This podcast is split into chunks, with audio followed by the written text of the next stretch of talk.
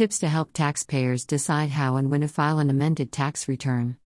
Tips to help taxpayers decide how and when to file an amended tax return. After filing their tax return, taxpayers may find they made an error or forgot to enter something on it. The IRS strongly recommends taxpayers use the Interactive Tax Assistant Should I file an amended return? to help determine if they should correct an error or make other changes to the tax return they already filed. Here are some common reasons people may need to file an amended return entering income incorrectly, not claiming credits for which they're eligible, claiming deductions incorrectly. The IRS may correct math or clerical errors on a return and may accept returns without certain required forms or schedules. In these instances, there's no need for taxpayers to amend the return.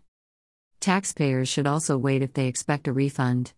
They need to allow time for their original tax return to be processed before filing an amended return. The IRS is automatically refunding money to eligible people who filed their tax return reporting unemployment compensation before changes made by the American Rescue Plan. It may take the agency more than 21 days to issue refunds for some 2020 tax returns that require review, including incorrect recovery rebate credit amounts or returns that use 2019 income to figure the earned income tax credit and additional child tax credit.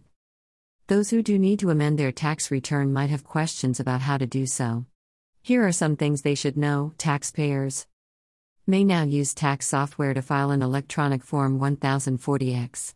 At this time, only tax year 2019 and 2020 Forms 1040 and 1040 SR returns can be amended electronically and only if the original 2019 or 2020 tax return was also filed electronically.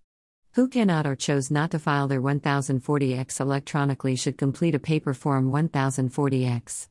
Mail a paper 1040X to the IRS address listed in the form's instructions under Where to File.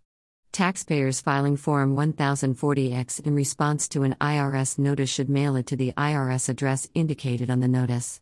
Should attach copies of any forms or schedules affected by the change. Need to file a separate Form 1040X for each tax year.